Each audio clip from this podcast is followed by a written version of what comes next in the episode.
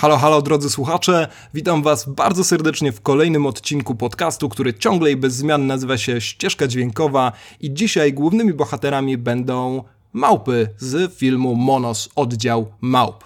Dowiecie się m.in. o fascynujących postaciach, które brały udział w kręceniu tego filmu, o tym, czy lepiej być partyzantem, czy może gwiazdką Disneya i przede wszystkim, czy Rambo tak naprawdę cały czas była kobietą.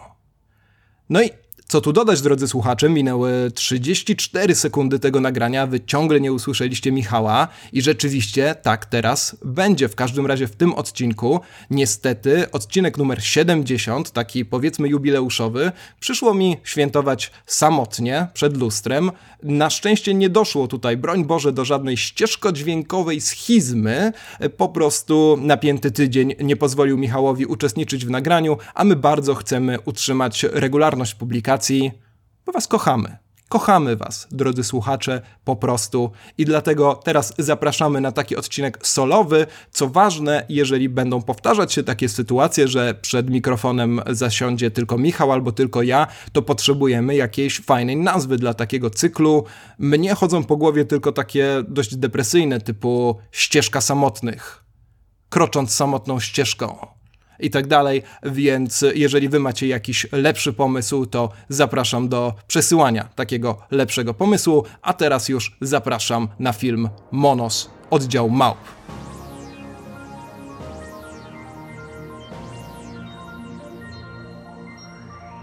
Trzeba oddać polskiemu dystrybutorowi filmu Monos oddział Małp, czyli Against Gravity, że zrobił naprawdę kawał dobrej roboty, jeżeli chodzi o reklamę tego filmu. W każdym razie w Warszawie billboardy, plakaty Monos wiszą sobie w takich niezwykle eksponowanych miejscach, między innymi przy stacji metra Pole Mokotowskie, na takim billboardzie, który zwykle zarezerwowany jest dla jakichś nowych hitów Netflixa i tak dalej. Na stacji metro Świętokrzyskie również możemy oglądać jakieś fragmenty, które film Monas reklamują i tak dalej. Więc biorąc pod uwagę, że jednak mamy do czynienia z takim, no troszkę artystowskim filmem z jakiejś mocno odległej Ameryki Łacińskiej, to rzeczywiście należy, należy to pochwalić, że ludzi do kina staramy się ściągnąć w taki, no mam nadzieję, że sprawdzony i rzeczywiście działający sposób aczkolwiek no, nie mogę przejść do porządku dziennego nad tym, jak ten tytuł w Polsce został w cudzysłowie przetłumaczony i jakie hasła pojawiły się na plakatach, które Monos oddział Małp u nas reklamują, bo no, uważam, że warto się na tym na chwilę zatrzymać. I tu od razu chcę powiedzieć, że zdaję sobie sprawę z tego, że kwestia tłumaczenia tytułu i tak dalej to nie jest tylko i wyłącznie fantazja czy tłumaczki, tłumacza, czy dystrybutorów, ale także szereg różnych wymogów z samego centrum.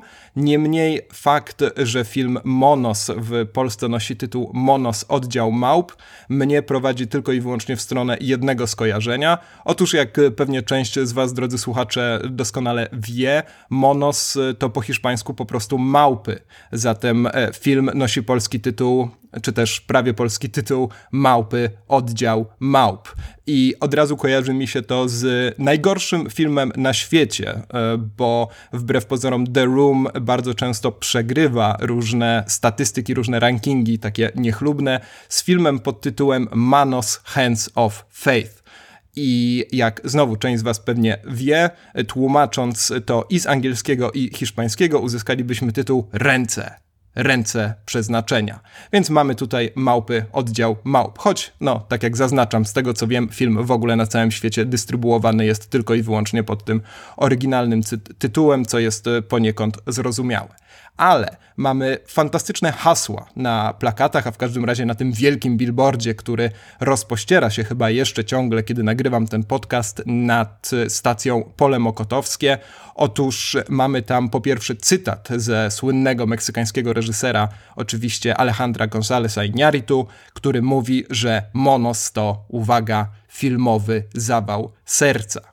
Przyznam, że nic mnie tak, nic mnie tak nie potrafi skusić do tego, żeby pójść do kina, jak wizja tego, że w czasie seansu zaczną mnie niepokojąco boleć plecy, później chwycę się za serce, później przyjedzie karetka i moja rodzina zacznie się piekielnie zamartwiać. No ale trudno, rozumiem, że potrzebujemy takich efektownych haseł.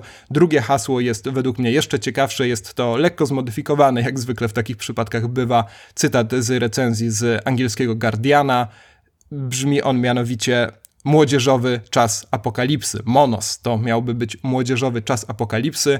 No i ja tutaj e, też nie ukrywam, że kiedy słyszę taką zbitkę słów, to przychodzi mi do głowy po prostu grupa dzieciaków, które odtwarzają sobie zupełnie amatorsko gdzieś tam, być może na deskach jakiegoś szkolnego teatru, film Francisa Forda Coppoli, no i zamiast e, wyobrażać sobie rzeczywiście jakieś dzieci uwikłane w straszliwy konflikt zbrojny, to ja raczej wyobrażam sobie dzieci, które podejrzanie wysokim głosem E, oznajmiają, że uwielbiają zapach napalmu o poranku i tak dalej. No ale mniejsza z tym. Nieraz rozmawialiśmy z Michałem e, czy z gośćmi o tym, w jaki sposób czasem bardzo dziwaczny e, reklamuje się filmy przeróżnymi cytatami. Nie jest to absolutnie um, tylko i wyłącznie kwestia tego, co, co dzieje się w Polsce, więc przejdźmy sobie może już do samych małp, oddziału małp.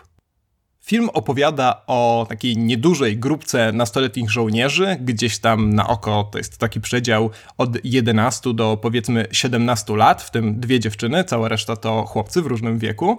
I oni wszyscy razem stacjonują sobie w jakiejś dżungli, pracują dla jakiejś organizacji, organizacji wojskowej i walczą z jakimiś wrogami. Od czasu do czasu przybywa do nich tajemniczy posłaniec Elmen Sachero i on, no nie dość, że daje im jakieś zadania, mniej czy bardziej militarne, to do tego jeszcze przeprowadza im trening, taki już rasowy trening wojskowy.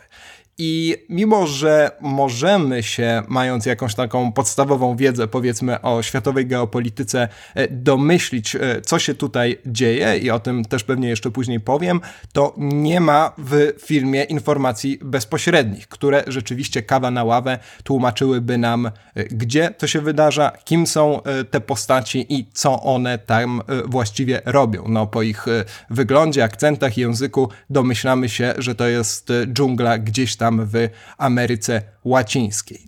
Y, czy to dobrze, czy to źle, że film nie mówi nam bezpośrednio o jaki konflikt chodzi i nie opowiada nam czegoś konkretnego o tym konflikcie? O tym zaraz ponieważ najpierw warto trochę powiedzieć o tym, jak ten film powstawał, no ponieważ e, zwykle tak bywa, że jeżeli opowiadamy sobie o filmach wojennych, które dzieją się w jakiejś gęstej, złowrogiej dżungli i tam były kręcone, no to ta historia making offu często jest e, równie ciekawa, a nawet być może ciekawsza niż sam film. Tutaj odsyłam tych, którzy nie słyszeli, a sądząc po statystykach e, jest was zaskakująco dużo, do odcinka numer 65, w którym Michał opowiada trochę o kulisach powstania czasu apokalipsy.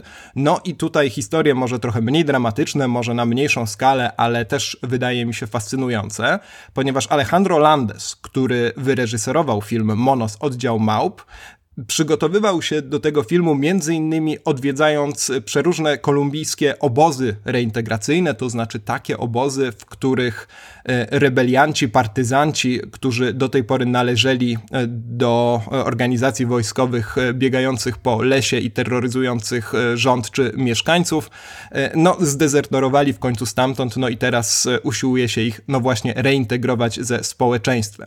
I w jednym z takich obozów Landes znalazł niejaki takiego Wilsona Salazara. Wilson Salazar to jest zupełnie fascynująca postać. Chciałoby się powiedzieć, że zasługuje na osobny film, bo to jest facet, który został bojownikiem właśnie w wieku lat 11 i zdezerterował z lasu, ujmijmy to w ten sposób, w wieku lat 24. No i przez 13 lat rzeczywiście był szkolony na takiego super twardego żołnierza i Wilsona Salazara, moi drodzy, zobaczycie w tym filmie, bo on właśnie wciela się w tego El Mensahero. Ci z was, którzy widzieli już Monos, e, wiedzą w takim razie od razu, że jest to postać, która samym swoim wyglądem e, zupełnie fascynuje, ponieważ jest to osoba niskorosła, e, która jest przy tym niesamowicie umięśniona i do tego no rzeczywiście samą swoją obecnością, wydawałoby się, że niepozorną, no budzi rzeczywiście taką grozę, buduje taki bardzo złowrogi wojskowy autorytet i właściwie za każdym razem, kiedy Sala Salazar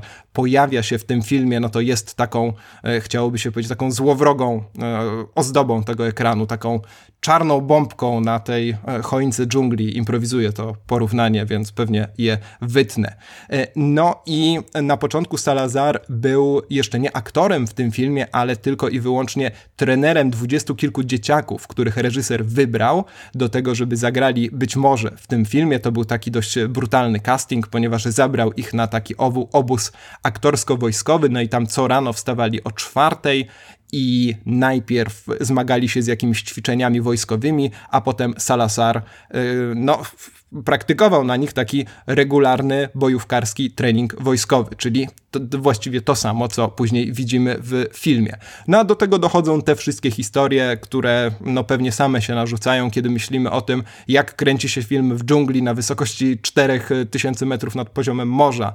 No oczywiście omdlenia, sam reżyser również e, trafił do szpitala, jakieś problemy z zaopatrzeniem, psujący się sprzęt, wilgoć, e, straszliwy upał i tak dalej. Więc no rzeczywiście samo nakręcenie Monos to było ogromnie duże wyzwanie, no ale chyba wszyscy możemy się zgodzić, jeszcze nie wchodząc za bardzo w ocenę e, filmu jako całości, że warto było dla tych widoczków przynajmniej, bo rzeczywiście e, przed kamerą monos pejzaże są e, no, zupełnie zachwycające, zupełnie fenomenalne.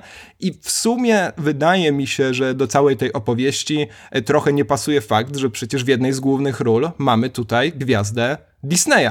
Tak jest. E, ten chłopak, który gra niejakiego wielką stopę, tego Pata Grande, to jest nie kto inny jak Moises Arias. I Moises Arias to jest e, chłopak, no chłopak, on już ma, mm, on już jest pod 30 w ogóle chyba, on już ma z 26 lat, to już oficjalnie pod 30 chyba, tak się powinno mówić. To jest chłopak, który ma na tyle charakterystyczną twarz, że no rzeczywiście myślę, że większość e, z was w jakimś filmie mogła go już zobaczyć ale taka jego największa rola to jest drugi plan bodajże w Hanie Montanie, tej właśnie Hanie Montanie z Disney Channel, także no proszę jaka demoniczna droga od jakiegoś sympatycznego chłopaka, które, który gdzieś tam przytula się być może nawet do Miley Cyrus, do takiego demonicznego przywódcy, który strzela na lewo i prawo z AK-47 po tym jak najadł się wytaplanych w kupie grzybków halucynogennych, a? tak, bo taka scena też jest w tym filmie. Pierwsza część Monos jest wspaniała. Po prostu to wszystko zaczyna się w takiej odrealnionej, dziwacznej przestrzeni, która ograniczona jest y, przez mleczno-białą mgłę, no i taką diabelsko gęstą zieleń, więc wydawałoby się, że to połączenie bieli i zieleni raczej nie powinno w nas żadnego niepokoju wywoływać, a tu proszę, jest wręcz przeciwnie, a na środku tej ograniczonej przestrzeni stoi taki tajemniczy blok kamienny, niby świątynia jakaś, no i tam właśnie gromadzą się nasze dzieciaki. E, tak naprawdę tworzą tam całkiem nieźle działającą mikrospołeczność. One sobie e, kopią piłkę, łączą się w pary, opiekują się taką bardzo sympatyczną krową, która ma obowiązkowo kolumbijsko brzmiące imię e, Shakira, pilnują pewnej amerykańskiej zakładniczki, która od czasu do czasu musi dawać jakiś dowód życia, ale ogólnie rzecz biorąc nie jest szczególnie wymagająca, nawet w pewnym momencie, choć wbrew własnej woli zostaje wciągnięta w taką dość pokręconą urodzinową zabawę. No i tutaj rzeczywiście mamy te fragmenty, w których to porównanie do czasu apokalipsy faktycznie pasuje, ale jest to porównanie do tych ostatnich scen czasu apokalipsy, kiedy oglądamy już jak wygląda ta społeczność, którą Kurz sobie wytworzył, ponieważ mamy tutaj podobnie narkotyczny sposób przedstawiania tego wszystkiego, z tym, że no to, co jest fascynujące w Monos, to to, że tutaj Kurca nie ma, że ten El Mensajero, ten posłaniec grany przez Salazara pojawia się tylko od czasu do czasu, po czym odjeżdża sobie gdzieś tam na, nie pamiętam już jakim, ale na pewno sympatycznym zwierzątku i nasze bohaterki i bohaterowie zostają pozostawieni e, sami zupełnie i muszą sobie tę społeczność w jakiś sposób organizować. I tę atmosferę zupełnie fantastycznie buduje oczywiście muzyka Miki Le Levy, brytyjskiej kompozytorki, która już w tym podcaście się pojawiała. Wydaje mi się, że ja wspominałem o niej przy okazji naszej rozmowy Oscarowej, ponieważ tak się złożyło, że muzyki do Monos słucham już tak naprawdę od momentu jej premiery. To jest taka muzyka, która e, świetnie się sprawdza, kiedy nie macie co robić, więc stwierdzacie, że położycie się na podłodze i będziecie przez kilka godzin e, słuchać muzyki, no to polecam szczerze mówiąc do tego właśnie soundtrack z Monos. Mika Levy to jest fascynująca postać, która oczywiście zadebiutowała jako kompozytorka przy filmie Glazera, Jonathana Glazera pod skórą, czyli Under the Skin. No i to była muzyka nie dość, że idealnie pasująca do e, tam, tam ówczesnej powiedzmy wrażliwości Jonathana Glazera, no to też taka muzyka, która pokazała bardzo wielu kompozytorom, wydaje mi się, w którą stronę zupełnie zaskakującą można iść i że z wielu takich elementów standardowego instrumentarium, aranżacji i tak dalej można zrezygnować na rzecz takiej e, zaskakująco subtelnej elektroniki, bo e, muzyka w mono charakteryzuje się tym, że jest jej tam bardzo mało, charakteryzuje się tym, że jej niebal nie ma. A konkretnie są to, jak wyczytałem w wywiadzie z kompozytorką, zaledwie 22 minuty w tym bodajże jakoś około 100-minutowym filmie, więc jak na takie hollywoodzkie standardy powiedzmy, to jest oczywiście malutki, malutki, maciupci, maluteńki piosenki ułamek ułameczek. Do tego jest to muzyka, która jest właśnie taką elektroniką delikatną, takimi spokojnymi syntezatorami, które w żaden sposób nie chcą ci się wbijać do głowy jakoś ostro, tak jak wydawałoby się, że w takim filmie o wojnie powinno się dziać. No i do tego są tak bardzo dyskretnie wymieszane z odgłosami dżungli, więc e, tutaj jakiś ptaszek się odezwie, tutaj jakiś wąż, jak jest wężyk, tak? To jest zdrobnienie od węża, jakiś wężyk syknie i tak dalej, więc e, to pomieszanie właśnie tego, co tak ładnie po angielsku nazywa się Soundscape z muzyką Mickey Levy daje fantastyczny taki, no użyjmy tego słowa wreszcie, oniryczny klimat. Starałem się przed nim bronić, ale trudno, słowo oniryczny idealnie tutaj pasuje. I w tych właśnie pierwszych kilkunastu czy kilkudziesięciu minutach filmu zaczyna się za zarysowywać taki też e, według mnie najciekawszy w ogóle wątek monos, to znaczy wątek seksualności tych naszych głównych bohaterów, i bohaterek, bo rzeczywiście ta seksualność jest tam bardzo płynna i nie chodzi o to, że oni w miarę swobodnie wymieniają się partnerami, choć w teorii w każdym razie należy mieć przyzwolenie od tego tajemniczego, złowrogiego posłania na zawarcie czegoś w rodzaju takiego para, paramilitarnego małżeństwa, y, ale raczej chodzi o też kwestię właśnie tożsamości seksualnej, płciowości i tak dalej, bo jeszcze właśnie w tych pierwszych kilkunastu minutach filmu mamy taką scenę y, pocałunku dwóch chłopaków, która jest y, sceną zupełnie naturalną, chciałoby się powiedzieć, natura naturalną dla nich. W każdym razie to jest wręcz nawet wyzute z jakiejś namiętności. Wydaje mi się, że tam bardziej chodzi o swego rodzaju test na to, kto lepiej całuje, no bo wiadomo, że to 15-16-latków zwykle interesuje przede wszystkim. E, nie ma też problemu z tym, żeby chłopak przebrał się w dziewczęce ciuchy i tak dalej. I do tego jeszcze dochodzi postać Rambo. E, Rambo to jest e, dziewczynka, grana też przez aktorkę, a nie aktora, ale dziewczynka, która, no jak słyszycie, Rambo ma męski, a nawet hipermęski, bardzo męski, a na pewno bardzo ubicepsowany pseudonim rodem od e, Sylwestra Stallona, a jednocześnie no, cała jej rola płciowa przez film jest mocno płynna, ponieważ pozostali bohaterowie zwracają się do niej e, albo jako do dziewczyny, albo jako do chłopaka i tak naprawdę nikomu nie zależy na tym, żeby w jakiś sposób to e, no, ostatecznie, prawda, przypieczętować i wyjaśnić tę, prawda, jakże kontrowersyjną sprawę. No i to jest, jak wspomniałem, według mnie najbardziej fascynujący element Monos, bo to jest przedstawienie takiej społeczności, która nie wiemy w jaki sposób się kształtowała, ale wiemy doskonale, że kształtowała się poza tymi głównymi normami, które między innymi ciągle nakazują bardzo wyraziste określenie się, raczej podejrzliwie patrzą na wszelką płynność, zmiany i tak. Tymczasem ta społeczność dzieciaków w Monos w ogóle tego problemu nie ma. Film zresztą dostał wyróżnienie na festiwalu w San Sebastian, takim jednym z najważniejszych festiwali zajmujących się kinem latynoamerykańskim, właśnie za zajmowanie się sprawami społeczności LGBT. Przyznam, że nie znam dokładnie uzasadnienia tej nagrody. Niemniej wydaje mi się, że właśnie ta zupełnie fascynująca i taka jednocześnie naturalna, bardzo taka organiczna w swoim przedstawieniu e, wizja tego społeczeństwa, które gdzieś tam od, zero, od zera kształtowało się według innych zasad i hołduje innym zasadom i nikt nie ma z nimi problemów, to jest e, coś, co z Monos pewnie zapamiętam najbardziej, zwłaszcza, że niestety w momencie, kiedy między tymi naszymi kilkorga, kilkorgami, między naszymi bohaterami, może tak to ujmę, zaczyna pojawiać się jakiś wyrazisty konflikt, ktoś tam robi coś, czego absolutnie nie powinien i rzeczywiście niestety sprowadza na naszych bohaterów taką potencjalną wizję, no wręcz sądu wojskowego. W momencie, kiedy ten konflikt się zaczyna, to niestety na ekranie niemal widać, jak twórcy Monos po prostu niemal rozpaczliwie starają się złapać wszystkie małpki za ogon, no a te, jak to małpki, im niestety uciekają. Mam z Monos w rezultacie dwa takie bardzo, mam nadzieję, że konkretne problemy.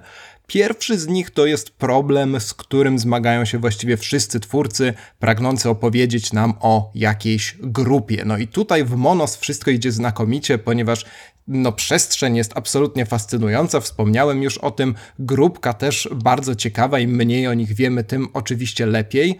Nagle powiedziałem o tym dosłownie 37 sekund temu, zaczyna się coś między nimi dziać i w tym momencie niestety reżyser i scenarzysta przenoszą nas razem z bohaterami w inne miejsce. Okazuje się, że wydarza się tam coś, co niestety zmusza ich do tego, żeby z tej fascynującej przestrzeni przenieść się na no, urokliwą, owszem, ale już nie tak intrygującą rzeczkę. Mniejsza z tym, gdzie oni akurat są. Ważniejsze jest to, że w momencie też, kiedy zaczynają się oni przemieszczać, no to twórcy filmu zaczynają skupiać się na różnych bohaterach, starając się nam coś o nich opowiedzieć. No i w rezultacie niestety o żadnym nie udaje się opowiedzieć niczego interesującego. No tutaj absolutną skrajnością według mnie i pomysłem, którego nie jestem w stanie zrozumieć, jest to, że nawet zakładniczka amerykańska dostaje kilka minut takiego zupełnie solowego czasu ekranowego, ponieważ usiłuje uciec.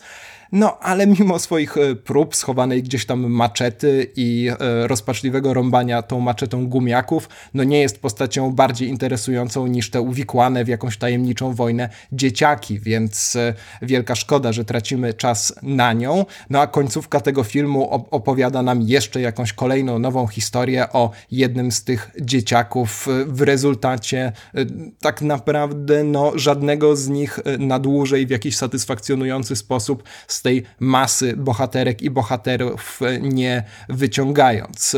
Więc wielka szkoda, że rzeczywiście w sytuacji, w której Monos już zaczęło zagęszczać ten konflikt, to zamiast tego e, twórcy filmu decydują się skupić na czymś e, zupełnie innym, co jest faktycznie niestety absolutnie nieprzekonujące. No i drugi problem, e, jaki mam z Monos, to jest problem e, dużo bardziej skomplikowany. E, to jest film, jak pewnie wiecie, reklamowany jako film kolumbijski. Reżyser jest takim kolumbijczyko-ekwadorczykiem, który od dawna mieszka w Nowym Jorku. Film też był oficjalnym kandydatem do bycia kandydatem, do bycia kandydatem, do bycia kandydatem do Oscara. Spełniał zatem te wymogi, które pozwalają konkretnemu krajowi wystawić go w walce o nagrodę Amerykańskiej Akademii Filmowej, ale jak przyjrzycie się, no nie wiem, chociażby informacjom na stronie Against Gravity, to zobaczycie, że tak naprawdę film jest y, argentyńsko, holendersko, niemiecko, szwedzko, kolumbijsko, urugwajski i kiedy oglądamy napisy oglądające, y, otwierające, przepraszam, ten film, no to tam chyba jeszcze jakaś francuska instytucja nam mignie i tak dalej. I to jest ogólnie rzecz biorąc wspaniałe, to znaczy Kolumbia to jest y, duży przemysł filmowy. W tym momencie po latach posłuchy jest to czwarty po w dowolnej kolejności Argentynie, Meksyku i Brazylii, przemysł kinematograficzny w całej Ameryce Łacińskiej i w Kolumbii produkuje się tak e, koło 50 filmów rocznie, czyli jest to, jak na to, co jeszcze niedawno się tam działo, wynik naprawdę niezły, no ale e, ciągle nie wystarcza to, żeby samemu rzeczywiście za każdym razem kręcić filmy. No i ogólnie rzecz biorąc w Ameryce Łacińskiej koprodukcje, nawet między bardzo wieloma krajami, także europejskimi, są standardem. Tylko, że one niosą ze sobą bardzo często dwa y, zagrożenia. Pierwszym z nich jest to, że film będzie opowiadał taką historię mocno zestereotypizowaną, to znaczy taką, która chociażby nam, europejskim widzom, przedstawi jakieś cechy amerykańskiej, konkretnej, tej partykularnej kultury z danego kraju Ameryki Łacińskiej w taki sposób, który my znamy, rozumiemy, e, więc powiedzmy będą to, nie wiem, jakieś historie o meksykańskich handlarzach e, narkotyków, czy o e, biedzie, która panuje, no chociażby w, w, w Kolumbii, bo to oczywiście kraj, który z tym problemem ciągle się zmaga. Drugą skrajnością jest właśnie próba takiej uniwersalizacji, to znaczy opowiedzenia nam historii, która tak naprawdę może wydarzyć się wszędzie, no i jest wyszarpnięta w taki często brutalny e, sposób, który pozostawia dość e, widoczne ziejące rany z jakichkolwiek kontekstów społeczno-politycznych, po to, żebyśmy nie musieli się nimi przejmować. No i Monos to jest film, który w zupełnie dla mnie zaskakujący sposób łączy po prostu te dwie skrajności. Jakkolwiek paradoksalnie to brzmi, to wydaje mi się, że rzeczywiście na ekranie powstała taka dziwaczna mieszanka. No bo Oczywiście, y, pamiętając, że ten film ma tę Kolumbię gdzieś tam w tle i tak dalej, to oczywiście od razu wszystkie wydarzenia na ekranie możemy skojarzyć ze słynnymi, słynnym Farkiem, czyli rewolucyjnymi siłami zbrojnymi Kolumbii, które do niedawna jeszcze działały oficjalnie jako ta, y, czy też nieoficjalnie, bo niedawno właśnie zostały zalegalizowane, a wcześniej działały jako ta partyzancka armia, która terroryzowała rząd, terroryzowała mieszkańców. Jeżeli chodzi o rząd, to oczywiście z wzajemnością. Y, od, y, mamy 2020, więc chyba od 2017, czyli od trzech lat oficjalnie panuje pokój, co nie zmienia faktu, no, że jeszcze w zeszłym roku Boliwia przeżyła dość krwawy zamach terrorystyczny, zatem ta sytuacja cały czas jest bardzo niepokojąca. Sam reżyser, co ciekawe, doświadczył tych dramatów, jego rodzina, siostry, wujkowie, dziadkowie, e, naprawdę no niestety wymieniał bardzo wielu członków swojej rodziny, zostali czy pomordowani, czy, czy porwani, uprowadzeni w czasie e, takich zamieszek, w czasie takich partyzanckich ataków, w czasie ataków odwetowych którejś ze stron i tak dalej. Dlatego wiemy oczywiście, możemy się domyślić, jaka jest ta sytuacja, co nie zmienia faktu, że w filmie ani przez moment nie wskazuje się nam, w jakim kraju ma się to dziać, w jakim konflikcie tak naprawdę nasi bohaterowie biorą udział, i wszystko właśnie przenosi się na ten poziom takiej paraboli.